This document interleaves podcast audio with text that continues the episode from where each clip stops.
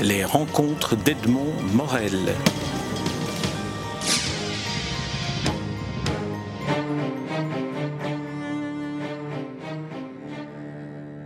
Graton, merci de, me recevoir dans, vos magnifiques bureaux euh, à Bruxelles. Euh, nous nous rencontrons à l'occasion de la publication chez Dupuis du dernier album en date des aventures, des histoires de, Michel Vaillant. Vous en signez le scénario avec Denis Lapierre et les dessins ont été confiés à Benjamin Beneteau et Marc Bourgne. Alors ma première question, euh, Dupuis, les éditions Graton, ça se passe comment? Vous êtes publié chez Dupuis maintenant? Non, oui, on, on était publié chez Dupuis depuis le démarrage de la nouvelle saison de Michel Vaillant l'année dernière, euh, il y avait euh, de ma part un vrai souhait de ne plus continuer euh, les aventures de Michel Vaillant telles que c'était le cas il y a quelques années encore, où d'abord on n'était pas organisé de la même façon, ensuite je devais m'occuper non seulement de l'écriture des scénarios, de la supervision du studio de dessin, mais aussi, comme on était un petit label indépendant, Graton Éditeur, qui s'auto-éditait, 85% euh, de mon temps, j'étais noyé dans des histoires de négociation de prix avec des imprimeurs, de diffusion, de distribution, de négociation de contrats, de gestion de stock, tout ce que je déteste faire, que je fais pas bien en plus, j'en suis sûr. Et j'avais une véritable ambition euh, en termes de création. Je voulais retourner à, l'écriture et à, faire des nouvelles aventures de Michel Vaillant, plus ancrées dans le dans l'actualité. C'était ça le projet de la nouvelle saison. Et ça, je ne le voulais faire que si je trouvais un éditeur qui soit un vrai partenaire et qui prenne en charge toute la partie édition, de façon à ce que moi je puisse me consacrer à la création. Alors, la création, vous vous y êtes consacré donc au, scénario avec Denis Lapierre et au dessin avec euh, Beneteau et Bourne. Comment s'organise ce travail à, quatre? Eh bien, euh,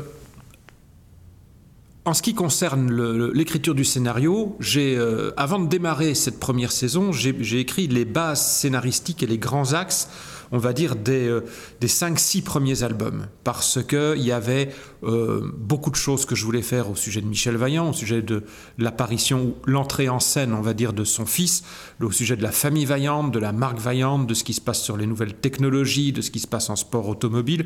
Donc j'avais des, visions euh, précises et des envies très très fortes à ce sujet-là dont j'ai jeté les grandes lignes en, quelques semaines.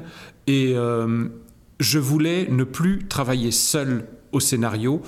Je remarquais que tous les bons scénarios, toutes les bonnes séries, même télé, il n'y a pas un seul scénariste.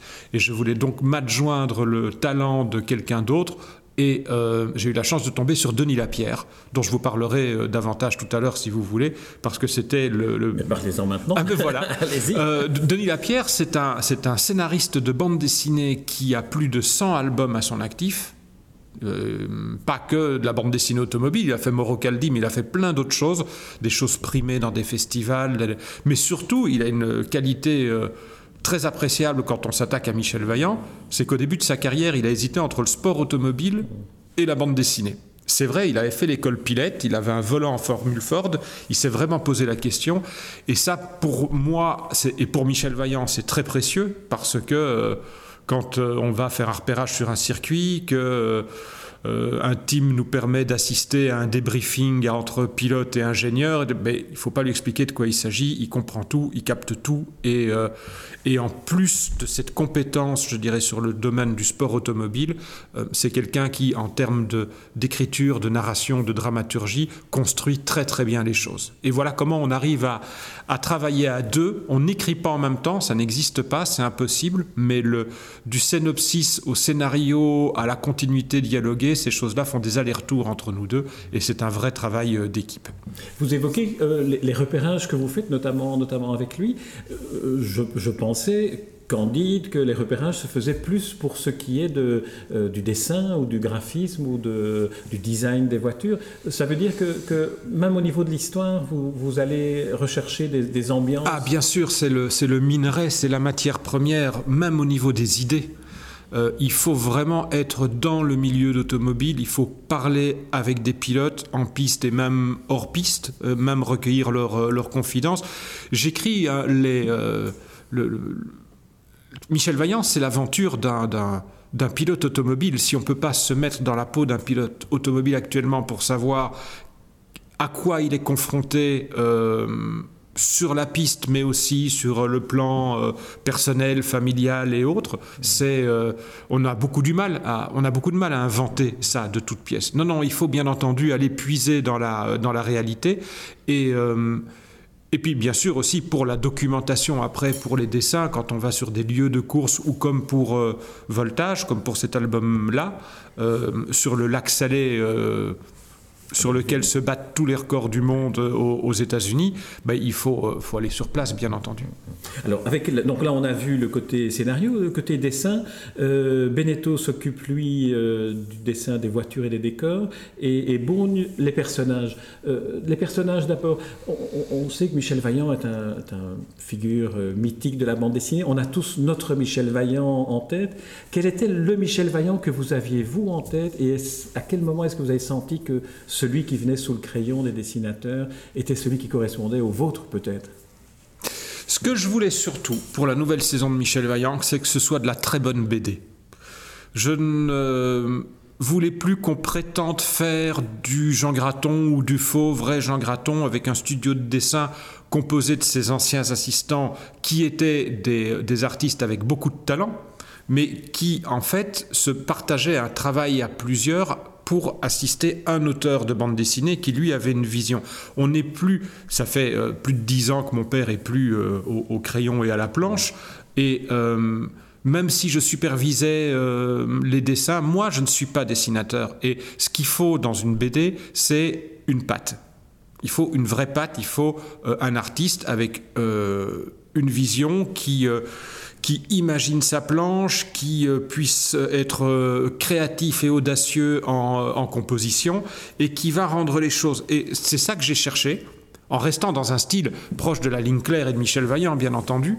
C'est ça que j'ai cherché et que j'ai trouvé en Marc Bourgne, parce que euh, le briefing, pour lui, c'était vraiment ne cherche pas à faire du Jean Graton, cherche à faire du très bon Michel Vaillant, et approprie-toi les personnages.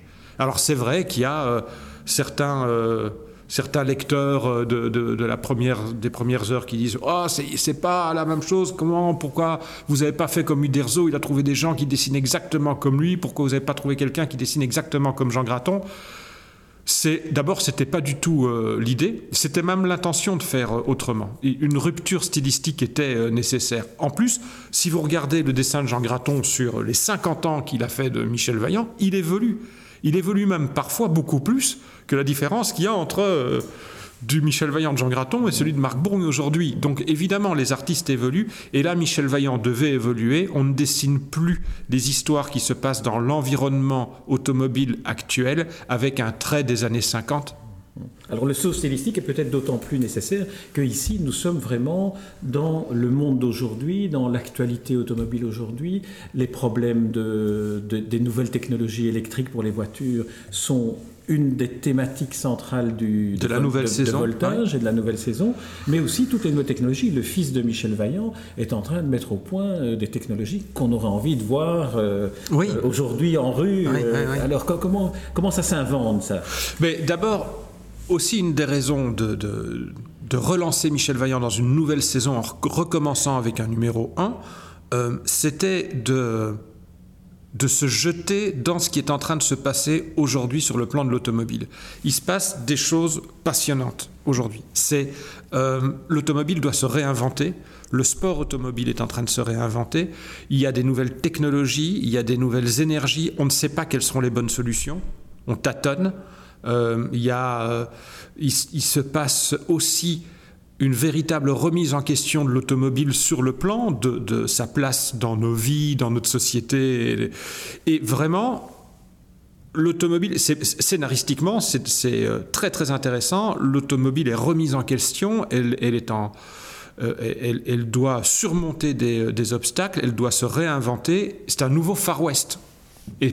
Point de vue scénaristique, c'est passionnant. Je voulais vraiment euh, réinstaller Michel Vaillant là-dedans et, euh, et, coller de très près, enfin, coller de très près à la réalité. Oui, être le plus réaliste possible dès qu'il s'agit d'automobile ou de choses techniques euh, ou technologiques, mais d'un autre côté, faire preuve d'imagination en se disant, voilà, qu'est-ce, qui va se passer, qu'est-ce qui pourrait se passer et qu'est-ce qui serait vraiment spectaculaire, captivant. Et, et comme il y a beaucoup de choses possibles, et qu'il y a beaucoup de croyances et de convictions différentes dans le milieu de l'automobile, je suis à ce moment-là ravi que Michel Vaillant ce soit une saga familiale en fait, et qu'il y ait trois générations avec le père Vaillant, le, patriarche, le créateur de la marque, euh, euh, euh, qui lui ne veut même pas entendre parler de l'électrique parce qu'il dit on ne peut pas éprouver de passion pour une voiture électrique, avec son fils Jean-Pierre qui préside aux destinées de la marque Vaillante, qui évidemment est en difficulté. Imaginez une marque automobile française gérée par sa seule famille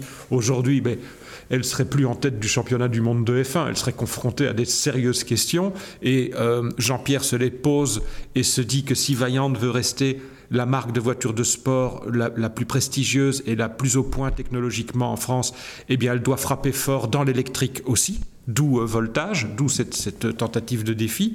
Euh, Michel, lui... Euh, position du grand-père, hein, qui ronchonne. Exactement. Euh, et, Michel, lui, a un fils qui, est, qui, a, qui a 17 ans et qui est parti sur tout à fait d'autres pistes, puisque lui, il est, je ne vais pas dire que c'est un génie de la pile à hydrogène, mais il est parti sur des, des conceptions qui n'ont rien à voir avec celles des générations précédentes, et il refuse totalement même de collaborer avec Vaillante ou d'être happé par l'empire par familial. Oui, alors on, voit euh, le fils de Michel Vaillant, Patrick, euh, qui, qui, est vraiment en révolte contre, euh, contre son père. De la même manière, si je me souviens bien, que Michel Vaillant, naguère, était aussi parfois en conflit avec son père, notamment dans son amitié avec Steve Warson. On pense à Route de nuit, à toutes ces... Exact, exact. Mais c'est... C'est ça qui est d'abord formidable dans une saga familiale, c'est qu'on on, on a des, des, personnages, toute une distribution de personnages qui sont non seulement euh, très intéressants, mais qui ont déjà été éprouvés par des tas de situations euh, avant. La place des femmes est importante dans Michel Vaillant, c'était une des premières BD. D'abord, c'était peut-être la première BD où le héros avait une famille, n'était pas tout seul. Je pense qu'il n'y en a toujours pas beaucoup. Euh, ensuite, c'était une des premières BD à, faire euh, rentrer des, euh, femmes autrement que comme faire valoir, avec des véritables rôles. ça, cet aspect de la saga familiale, c'est quelque chose qui est vraiment, vraiment important. Et puis oui, en effet, Michel est confronté à, à ce fils de, de 17 ans qui, alors que dans la famille Vaillant, tout le monde rentre dans le rang et, se consacre entièrement à à l'entreprise créée par le fondateur euh, Henri Vaillant, euh, ben, il y en a un qui, euh, voilà, il y en a un qui suit pas la même piste. Et c'est fou parce que si on regarde cette famille Vaillant, même Françoise, Françoise Latour, qui dans le 13 est au départ, est une nana qui débarque comme un électron libre, qui est une chippie, qui est, qui, est qui, qui, pas du tout, qui est impertinente, qui, euh, qui rentre pas du tout dans, le, dans, dans la lignée euh, vaillante, mais mon père, dans les années 80, euh, Marie-Michel Vaillant, il épouse Françoise, et boum, Françoise, elle devient plus vaillante que les vaillants. ça devient une, une bourgeoise parisienne entièrement consacrée à, à, à son mari et à l'entreprise. Et moi, ça me gêne un peu. Euh, ça me gênait, ça. D'abord, je trouvais que scénaristiquement, on, se coupait des pistes en mariant Michel Vaillant. Et, euh, ensuite, je me suis dit, mais est-ce qu'ils ils vont tous être comme ça dans cette famille? Eh ben non, heureusement, il y a le fils de Michel Vaillant qui lui surprend un peu. Alors quand on lit euh, Voltage, euh, on voit que la construction du scénario, et je, vous pose la question en le lisant, j'ai pensé que dans le fond, la construction du scénario pouvait être mise en parallèle avec la construction des séries que, que, l'on voit aujourd'hui, des séries où on est, on est pris par l'action à l'intérieur euh, de chacun des épisodes, mais en même temps on est tenu par ce qui s'est passé dans le précédent et on est en attente hypnotique, je dirais, du suivant. C'est un peu comme ça que ça fonctionne. L'ouvrage s'ouvre avec une scène assez spectaculaire où Michel Vaillant euh, perd sa licence de pilote, donc déjà démarrer comme fallait, ça, un peu, il fallait oser. Fallait oser, hein. Et alors ça se termine avec un point d'interrogation que je ne dévoilerai pas. Euh, et donc on attend, on attend, on attend le suivant. Alors est-ce que votre père, d'une certaine manière, n'avait pas déjà été une sorte de précurseur des séries? Parce qu'en lisant cet album, je me suis souvenu de mes lectures des précédents de, de, votre père, et je me disais dans le fond, à l'intérieur de chaque album, il y a une construction comparable. Mais ça, me touche beaucoup que vous disiez ça parce que euh, c'est vrai que les aventures de Michel Vaillant ont toujours été, chaque album était une histoire avec un début et une fin qui pouvait se lire individuellement. Mais il y avait tellement de choses, tellement d'intrigues sur le plan sportif, aussi sur le plan familial, aussi les ennemis, euh, euh, que, et puis les personnages secondaires qui étaient très très bien euh, construits, constitués, Bob Kramer, le leader, tout ça. Donc bien entendu, le sort de tous ces gens-là et de toutes ces histoires-là n'était pas réglé, bouclé, plié en un album un album racontait une histoire, mais il y avait des grandes intrigues et des, plus grandes histoires qui se racontent sur plusieurs tomes. C'est euh, tout à fait là-dedans qu'on veut s'inscrire dans la nouvelle saison. Et euh, c'est pas une nouveauté en fait. Cette façon de travailler était déjà propre euh, à, Michel Vaillant, mais elle est surtout propre aux, séries télé actuelles et qui sont aussi une source de d'inspiration ou de référence parce qu'il y en a qui ont été faits avec beaucoup de talent et de façon extrêmement différente par rapport à ce qui se faisait il y a, il y a 10 ou 20 ans. Et je me rends compte en voyant ça que le lecteur, et donc le téléspectateur aussi, a mûri. Il, a, euh, il est capable de comprendre d'autres choses, des ellipses, des non-dits, des, euh, des rebonds d'un épisode euh, à l'autre, où on n'est plus obligé à la fin de mettre ce qu'on appelle un cliffhanger, un comme il y avait à la fin de chaque double page dans Tintin à l'époque, c'est-à-dire euh, un point d'interrogation qui fasse... Non, on peut déjà donner des réponses, et c'est dans la force des réponses qui est à la fin d'un épisode que euh, on se dit, ouf, qu'est-ce qui va se passer après? Alors, comme, dans les séries, vous l'avez très, justement souligné, les personnages secondaires ont aussi un, rôle particulier et doivent euh, recevoir autant d'attention que les personnages principaux, ce qui permet de, les retrouver. Il y a dans Voltage le retour en quelque sorte de Steve Warson dans une configuration tout à fait inattendue.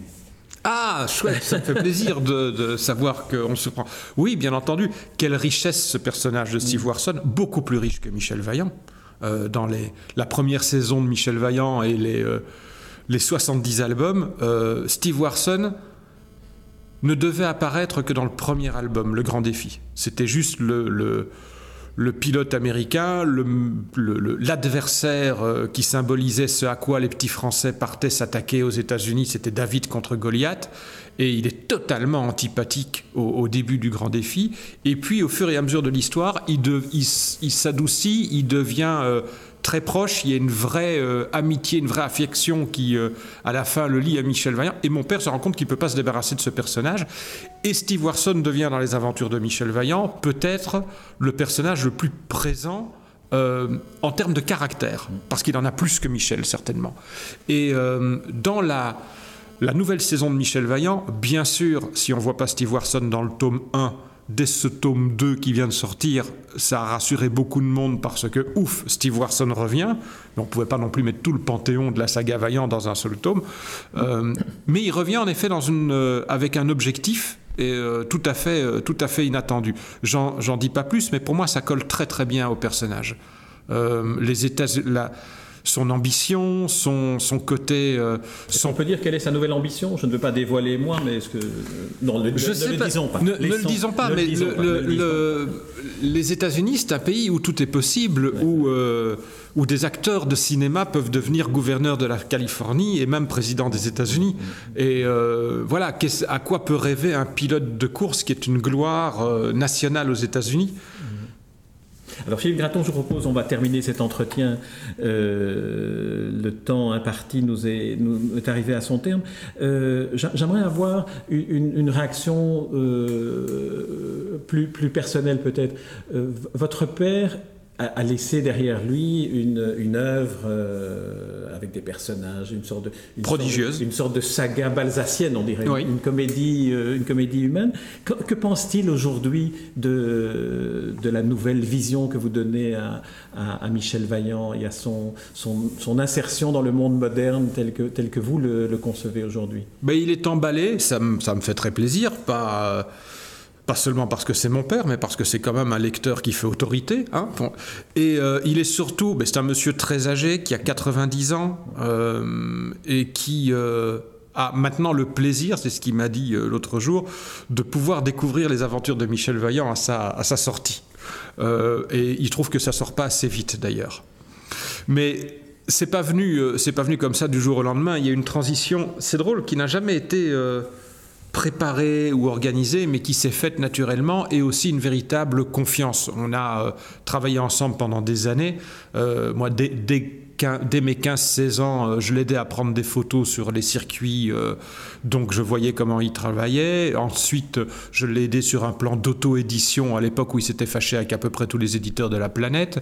Et puis, tout à fait par hasard, moi, en revenant d'un reportage photo au Vietnam, je lui ai ramené de la documentation pour un scénario c'était il y a 20 ans, il m'a dit écris-le, j'ai écrit ce scénario et euh, il a été très bien reçu euh, par, le, public et par la presse. Donc j'ai continué en fait à écrire les scénarios. Donc il y a eu vraiment une espèce de, de, progression qui euh, explique ça. Et puis d'un autre côté, il y a aussi le fait que, comparé aux autres auteurs de bande dessinée, Jean Graton a d'abord accepté que son personnage euh, lui survivent ou continuent après que lui ne dessine plus, ce qui n'est pas souvent le cas. On connaît plus de cas d'auteurs qui ont dit non, non, euh, après moi, euh, c'est fini, c'est trop lié à moi-même. non seulement ça, mais il a aussi été extrêmement motivant, c'est-à-dire que il nous a déjà dit, mais allez-y, surprenez-moi. Vous pouvez faire des choses avec Michel Vaillant auxquelles j'ai pas pensé. Tout ça n'est réalisable que dans un vrai climat de confiance et qu'avec des, personnes qui ont, du talent. On parlait tout à l'heure de Denis Lapierre, de Benjamin Beneteau, de Marc Bourgne, euh, bien entendu. Mais, euh, mais, néanmoins, je trouve que c'est à la fois audacieux et d'une certaine humilité de la part d'un auteur d'accepter de, voir euh, sa créature et sa création évoluer comme ça hors de lui. Philippe Graton, je propose qu'on termine cet entretien sur cette évocation de votre père, Jean Graton, dont les éditions Dupuis viennent de republier l'intégrale des histoires de l'oncle Paul, ce qui est un émerveillement pour ceux qui ont appris euh, l'histoire à travers ces, histoires-là. Euh, Philippe Graton, je vous remercie. Je rappelle le, titre du dernier album en date, Voltage, signé Graton-Lapierre pour le scénario, Bourgne-Beneteau pour les dessins. C'est bien entendu les aventures de Michel Vaillant et on découvre euh, les performances, les records qu'il essaye de battre au volant de sa vaillante électrique. Merci Philippe Graton.